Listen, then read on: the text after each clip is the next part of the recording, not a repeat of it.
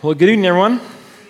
All right, so we're going to be in Galatians this evening, as Pastor Gino said. We're finishing the book of Galatians, a milestone in our journey in the Scriptures. Galatians chapter six, we're going to take all eighteen verses this evening. In the study, I'm calling the final review. The final review. So let's pray. Father, thanks so much for, Lord, what you have shown us thus far, Lord, and about your grace and Lord, about your mercy. Thank you, Lord, for the encouragement, Lord, that we have, Lord, and the hope that we have, and also, Lord, the the exhortation, Lord, to stand firm in our faith and, Lord, the gospel. And now, Lord, as we approach these principles, Lord, this section about applying those things, Lord, um, Lord, we pray for the work of your Spirit to help us, to show us these things. Lord, we thank you that you convict, Lord, you don't condemn. And so, Lord, you'll lead us, Lord. You'll never prong us and drive us. And so, Lord, we just ask, Lord, that you would help us to be sheep that are led by your hand, led by your eye, Lord, to always do those things which please the Father. And so help us, Lord, to have that natural response to your grace by living a life surrendered to you. In Jesus' name, amen. Now, one of the things that I hated to hear when I was in school was, class, put away everything you have, take out a pencil and a piece of paper, you know, and you know what that meant. It meant a test or a quiz. And I wasn't a good student, so it usually meant A, B, B, C, D, A, C, B, A, D. And so uh, I, was, I, was, I learned to memorize real well um, during that time. Now, while I, while I hated quizzes and thought that my teacher hated me and, and that she was mean, I did have some mean teachers, by the way, and I wasn't going to tell you about them, but I'll, I'll have to save those for later. But anywho, but yeah, I, you know, while I thought my teachers hated me and they were mean, I admit now in my later years that I actually understand that they had a purpose behind it. And I learned that really because, you know, I went to Columbia a couple times and we had to give some quizzes and tests. And so I was like, I'm the mean person now. But there, you know, there actually is a reason behind it. First, it shows the teacher if the class was really paying attention. And that's one of the reasons why, you know, we give homework and stuff when we go to Columbia. It's like, are these guys actually reading the book? And so it helps us to uh, to see that. Are they paying attention? Second, it shows the teacher what the class has really learned. And third, it shows the class in what area they need to work on because there's going to be a final exam, more than likely, at the end of the class. Now, I bring up my scholastic years as a scholar to point this out and, and what Paul said in verse four. Look what Paul said. He says, but let each one examine his own work, and then he will have rejoicing in himself alone and not in another. So the purpose of this quiz that we're going to have tonight, Paul is going to help us to examine ourselves as we work through some of these principles in which we see the outworking of grace in our life. And we're, you know, we're going to see these things, and the purpose of these things is not to make us look bad or to condemn us.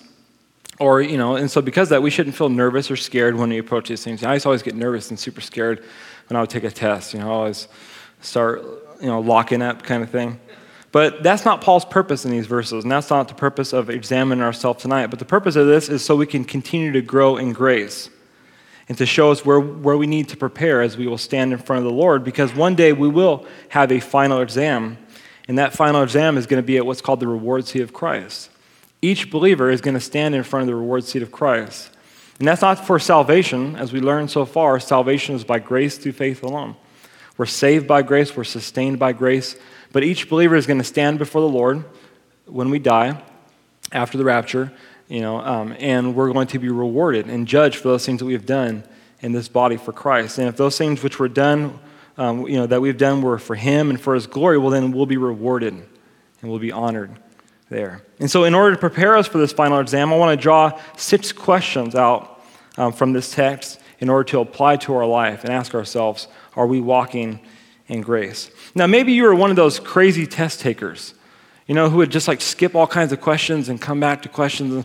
I never really understood that as a kid. They say, oh, yeah, just skip like half the test and go on and do the stuff that you can. I would just go one by one. So I'm teaching tonight, so we're going to go one by one, starting with verse one tonight. So question number one. In verse one, do we have a gracious heart towards others? Brethren, if a man is overtaken in any trespass, you who are spiritual, restore such a one in a spirit of gentleness, considering, considering yourself, lest you also be tempted. And so Paul begins this chapter by addressing believers. He calls them brethren. Now, you and I, we all belong to the family of God. Through our faith in Jesus Christ, we've been adopted in the family of God. We've been declared sons and daughters of God. And now we have this relationship with other believers as if we are brothers and sisters. Now, with that, with that relationship comes responsibility, and we see that here. We have a responsibility towards one another. Specifically, that we're to restore one another when we are overtaken in a trespass. A trespass is a willful sin against the word and the will of God. Now, a trespass, as we see, is different than living a habitual lifestyle of sin. And so th- Paul here is talking about a person, as we saw last week, who is walking with the Lord, but yet they stumble in one of the works of the flesh, or they stumble in the works of the flesh. They fall down. They they become overtaken. And so, um, you know, they, they've stepped out of line. Paul says our responsibility as a believer is to restore that person. Now, the word restore is an interesting word. It was actually used in the Greek culture in, in you know, in referring to resetting a bone. And so, you know, when they break an arm, you know, someone breaks an arm, they got to reset the bone back in place. Well, that's what this word refers to here. It means to set back in place. And so a believer who's out of line, a believer who's walking in the flesh, you and I as brothers and sisters in Christ have the responsibility to restore that person, to go to that person with the word of God in order to set them back in line. Because ultimately, back in line, walking with the Lord is where they're going to grow. Is you know is, That's the place where you know where they're going to be healthy and, and where they're going to be most effective. Now, you and I, we have a way that we're to do this. We're to do this in love and also in humility. And also those who do this must be spiritual. Now, don't be afraid of this. You think, oh man, that okay, that just excludes me. But spiritual refers to those who are walking with the Lord. And so if you're walking with the Lord, if you're following God, well, then you have this responsibility to restore such a one. In the spirit of gentleness, this reminds me of how Christ worked in contrast to the scribes and Pharisees. Remember that passage in John chapter eight where the woman was caught in the act of adultery? The Pharisees grabbed her and brought her forward, and they were going to stone her, and, and Jesus steps on the scene, and he restores her. Now, he didn't give her a license and says, yeah, just do whatever you want. He says, no, go and sin no more, but he forgave her. And the same thing as you and I, as we walk with the Lord, we have a responsibility to not just give a license to sin, to, to come to people with the word, but, we're, but we need to do it in love and gentleness, as Christ would, in order to restore the person and not condemn them. Also, we need to do it in humility. Humility, understanding the fact that you and I have a flesh and we're just as capable of falling as they were.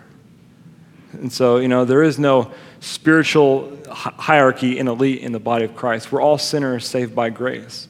And we're all just as capable of falling as the person who fell into sin. And, and as we come, we need to recognize that. That will help us to be humble and to recognize that the true source of wisdom and power comes from God and not you and I.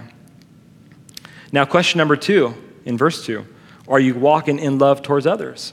Bear one another's burdens and so fulfill the law of Christ.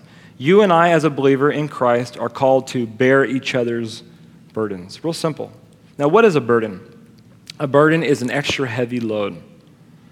And so as we see our fellow believers struggling, whether it be with a temptation, a struggle with the flesh, or maybe it's some other test that they're facing in life and it feels like this burden is crushing them, and then you and I have a responsibility to come alongside of them, to pray for them, and to encourage them. This is in contrast to the attitude that says, church and life is all about me. I don't really care what's going on with you. It's all about me kind of thing, you know? It's it's in contrast to saying, hey, if you're struggling, don't tell me. Just quit whining and suck it up. Tell Jesus about it. You're his child, right? No, it's it's totally contrast to that. You and I, we are a family of God.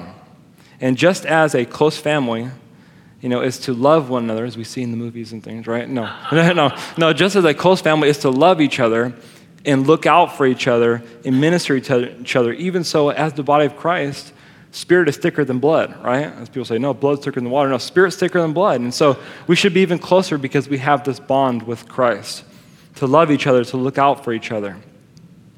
Paul says, as we do this, we fulfill the law. We fulfill the law of Christ.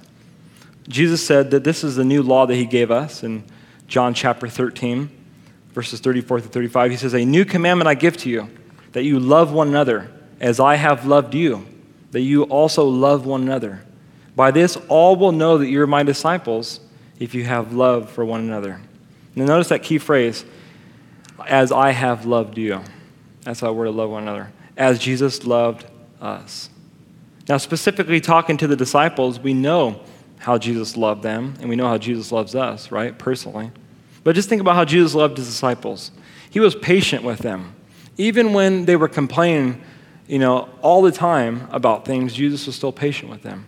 Even when they were talking about who's going to be the greatest, and Jesus says, guys, I'm going to go to the cross. He says, that's great, Lord, but we want to talk about who's going to be the greatest right now. Jesus was compassionate with them.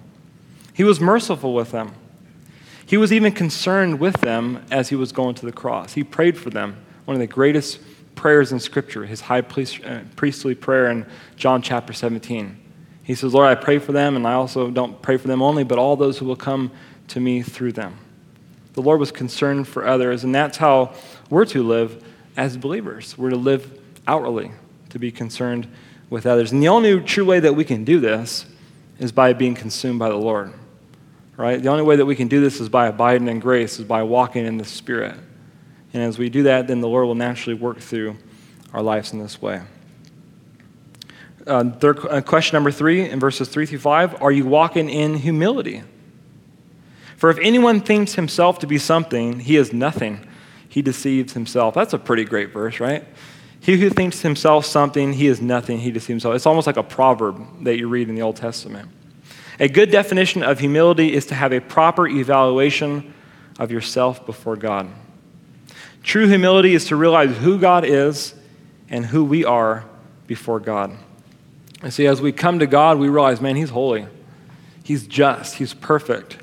And then when I evaluate myself, I realize I'm not holy. I'm not perfect. I'm not just. I'm a sinner.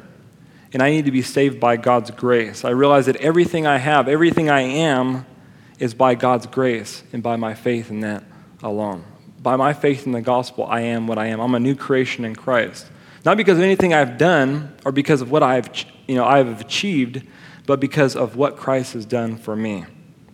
This mindset is in contrast to pride, which boasts on how good we are and how much we have because of how much we do.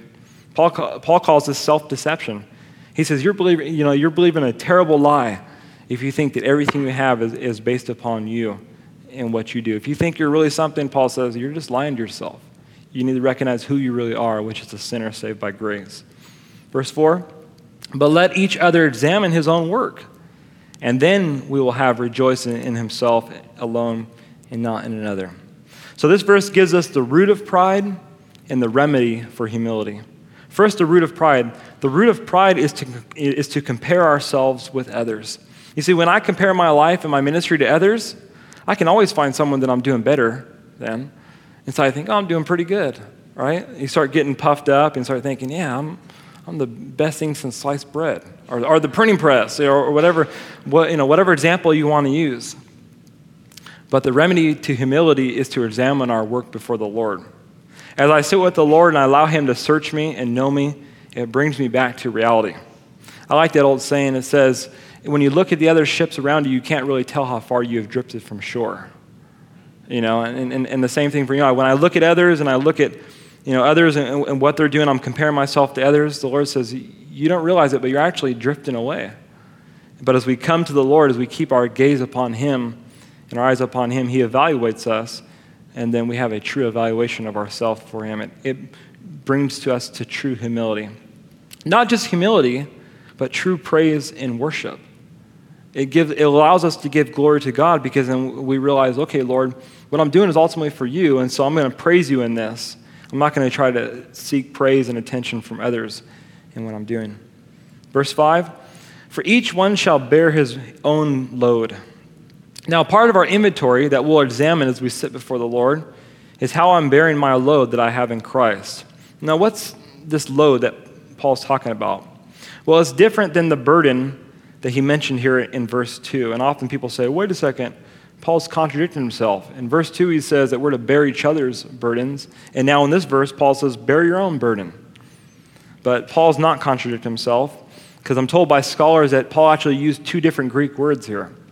One Greek word referring to a heavy load, something that, that can't be bared by oneself in verse two, and then a person's normal, normal load um, in this verse. The normal load was used to refer to a soldier's pack that every soldier was to carry. So every soldier has a responsibility, right? They got to be able to carry their own pack. In the same way, that's what Paul's talking about here. Each one of us has responsibilities in Christ. Each one of us has a life to live for the Lord, and we're called to bear that, that burden. Now, there's good news about that, because Jesus in Matthew eleven says that his yoke is easy and his burden is light. And also he promises us that he'll yoke himself together with us. He'll lead us through this life. Not to be disrespectful in any ways, but the Lord has been called the strong ox. You know, as the two oxen were yoked together, the strong ox will lead the plow. And the same thing for you and I. The Lord is the strong one. He is the one who goes before us and gives us victory. He's the one who leads us in the paths of still waters, right? He's the one who restores our soul. And so we have a burden that we're to bear, and that's our own load, our own responsibility, and the Lord promises that he will give us strength to do it. And if we feel like our burden is too great, well then pray, have others pray for you. You know, and that's when we seek um, others in, in, in the body of Christ. Question four, in verses six to ten, are we walking in generosity? Are we walking in generosity? Let him who is taught the word share in all good things with him who teaches. So there's a principle in scriptures. It says, to whom much is given, much is required. For example, we've been said, or we've been told in Scripture that if we've been forgiven, then we must also forgive. If we've been shown mercy, then we must also show mercy. If we're loved, we also must love. In the same way, if, if we've been given spiritual blessings by God and his word, well, then we're responsible to give back to the Lord in worship. Now, this verse basically teaches that you and I, as believers, Are, are, have a responsibility to donate to the ministries that we're plugged into and where we hear the word of God. This money goes to support the ministry so the word can, can, can continually be taught, but also it's our proper response to the Lord's grace to us.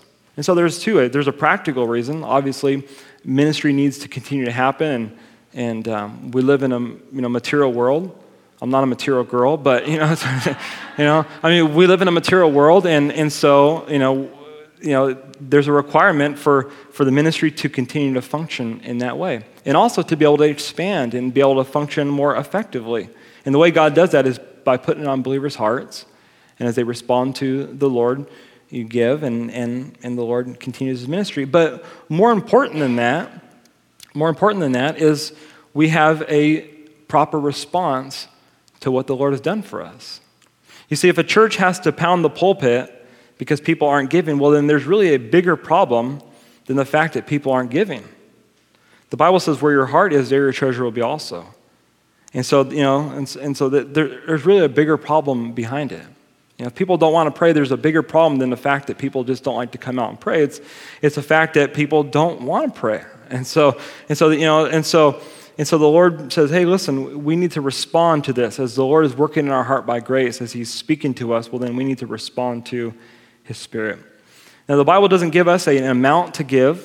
The Bible says that we need to purpose in our heart what the Lord is calling us to give. We're not under the law. We're under love. And we're not led by the law. We're led by the spirit. And so we need to seek the Lord in, by his spirit and by his love, and, and for him to reveal to us how much we're to give. Now, the scripture teaches that we're to give regularly, joyfully, and sacrificially. Verse seven, do not be deceived. God is not mocked. For whatever a man sows, that he will also reap. For he who sows to his flesh will reap um, um, corruption, but he who sows to the Spirit will of the Spirit reap everlasting life. And so Paul in these verses is talking about giving our lives to the Lord. So just as we saw a spiritual principle, to whom much is required, much is given, there's another spiritual principle here, and that is what we apply our life to, that is the results that we're going to get.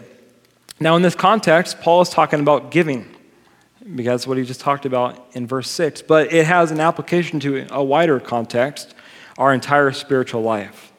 Now, put simply, here it is. If you live for carnal things, in the end, you'll reap corruption. It's all going to burn, right? But if we live for spiritual things, if we apply our life to Christ and we live our life for the kingdom of God, well, then in the end, we'll reap eternal things. It's been said there's one life we live and it's, it'll soon be past, but all the things that we do for Christ will last. In the end, when we stand in front of the Lord, we'll be rewarded for those things. And so this really should shape our mindset as we talk about giving and, and living for the Lord. You know, we need to realize that there's a bigger picture behind it. And the fact that these things that we do for the Lord are going to last. They're going to be more important. And so it should direct us and, and guide us. Verse nine, let us not grow weary while doing good, for in due season we shall reap if we do not lose heart. Now this verse reminds me of what James told the believers in his epistle. They were persecuted, they were discouraged, they were growing weary. And listen to what James told them here. It's a good encouragement for us as Christians. He says, therefore be patient, brethren, until the coming of the Lord. See how the farmer waits for the precious fruit of the earth, waiting patiently for it until it, it receives the early and latter rain. You also be patient. Establish your hearts, for the coming of the Lord is at hand. Do not grumble against one another, brethren, lest you be condemned. Behold, the judge is standing at the door. My brethren, take the prophets who spoke in the name of the Lord as an example of suffering and patience. Indeed, we count them blessed who endure. You have heard of the perseverance of Job and seen the end intended by the Lord, that the Lord is very compassionate and merciful. And so like, you know, the prophets in the Old Testament, like the farmer, we're to be patient and wait on the will of the Lord. We must not grow weary in well-doing.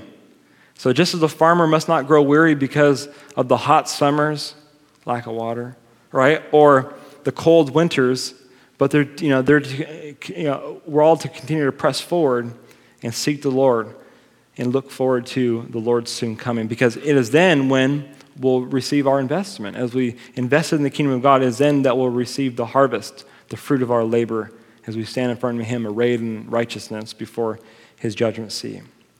Therefore, as we have opportunity, let us do good to all, especially those who are of the household of faith.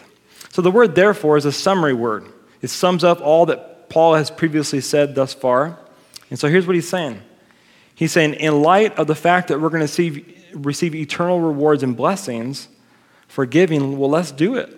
Let's do it. As we have opportunity, jump on it. Whether we have, you know, opportunity to minister to those outside the church or those inside the church. He said, let us do good to all. And so that would mean to all people, to all men. Now, there is a priority level in this, in our giving. We're to prioritize, we're to give to the Lord's work first, because he says, especially to those who are of the household of faith. And so, yes, as a believer, our focus and our priority needs to be to the church, to believers. And that's what we see in the Gospels with Jesus. His focus was on his disciples. He would draw away from, away from the, the crowd. He would reveal truth to them. He would pour his life into them. He would equip them. But yet, Jesus never neglected those who were hurting. He never lacked to show compassion from those who were suffering. The Lord poured out and he was gracious to them. In the same way for you and I as believers, we're to give to the work of the Lord, and we're also to, to reach out and to give in compassion to those around us. And as we do, the Bible says we'll be blessed. The Bible says we'll receive this eternal reward. Now, question five, in verse eleven through fourteen, are we walking in purity of heart? See with what large letters I have written to you with my own hand.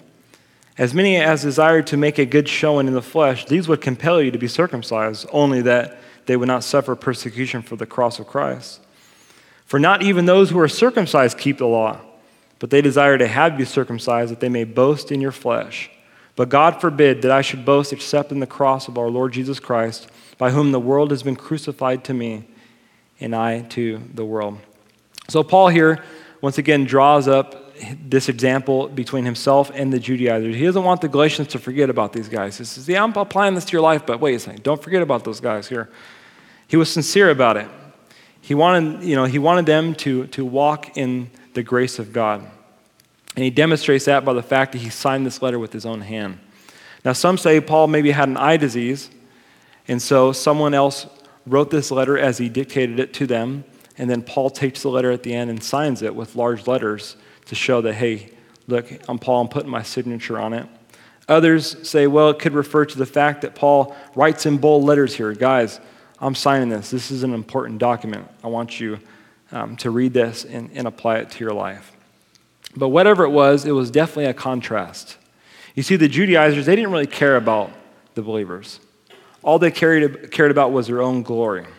All they cared about was that they lived a best life now kind of thing. They would they would have written that book, The Best Life Now. You know, they only wanted to live the best life now, to be puffed up in the eyes of men, to receive the things of this world rather than, than the things of God. And Paul says, in contrast to them, he lived in sincerity, in purity. And he loved them. He truly cared for them. And he didn't want to boast except in the cross of our Lord Jesus Christ.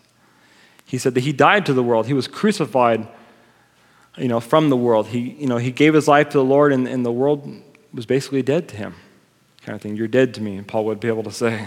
You know, he, he, you know, and that's the way he lived. His desire was for the Lord and for his glory alone. As he stood in front of him, he would hear the words, "Well done, good and faithful servant." Now, question six, in verses uh, fifteen through eighteen, are we walking as a new creation in Christ? For in Christ Jesus, neither circumcision nor uncircumcision avails anything, but a new creation. For as many as walk according to this rule, peace and mercy be upon them and upon the Israel of God. And so you and I are a new creation in Christ. We're told in Corinthians that the old things have passed away. Behold, all things are made new. And that's a great thing, because before we were in Christ, we were wretched sinners, right? But the Lord has changed us. He's renewed us by his Spirit. You know, he's changed us by his grace. And Paul demonstrates how, you know, he um, sees it here. He says that neither circumcision nor uncircumcision, uncircumcision avails anything but a new creation. And so Paul, before he was a Christian, only focused on legalistic things. I mean, he was the guy who persecuted the church. He was concerned about whether a person was circumcised or uncircumcised. He was concerned about whether a person was keeping the minute details of the law and all the traditions of the elders. But now, his focus was on the things of God. And the things of God are the things that bring mercy and peace.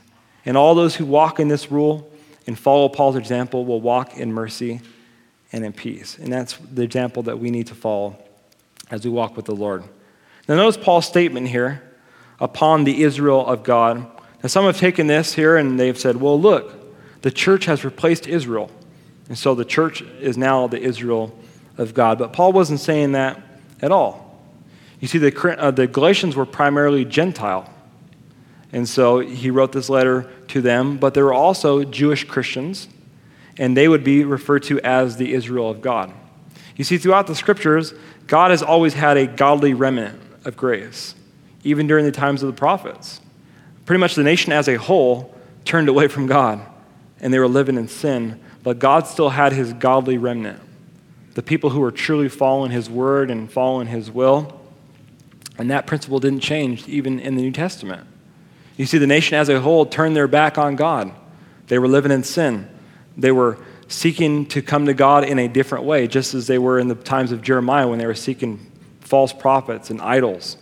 In the same way, during Paul's time, the Jews as a whole, they were seeking to come to God through the law in a false way, but yet there was a godly remnant according to grace. They were truly seeking God by his will and by his ways. They were people who received the Messiah and came to God just as Moses said in the book of Deuteronomy. They were following the words of Moses. They were truly walking according to um, his word. And so it's, it's referring to believers, Jewish Christians here.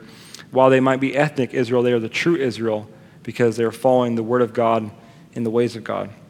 Verse seventeen, from now on, let no one trouble me, for I bear in my body the marks of the Lord Jesus. I love that. So Paul, you know, if he came to your church and you looked at him, you would know, man, that this guy lived a life surrendered for Christ, that he lived as a new creation with the Lord. I mean, in Second Corinthians, Paul goes through and he talks about all these different things that he received, stripes and, and beatings and shipwrecks. You can just look at Paul and know that his life was surrendered to him, that he was walking as a new creation. Well, in the same way for you and I, we must demonstrate this. Now, that you know that doesn't mean that we need to go out and get beat up all the time. I mean, hey, if, if it happens to us, well, praise the Lord, right? Okay, you're like Paul. You can bear in your body. Let no one trouble me, kind of thing. I, I have war scars. But in a spiritual way, we're to be able to, to do this as well. As we, you know, as we, as we walk with the Lord, we're to, to live for him and, and allow these things that God does in our life and through our life bear witness of the fact that we're his new creation.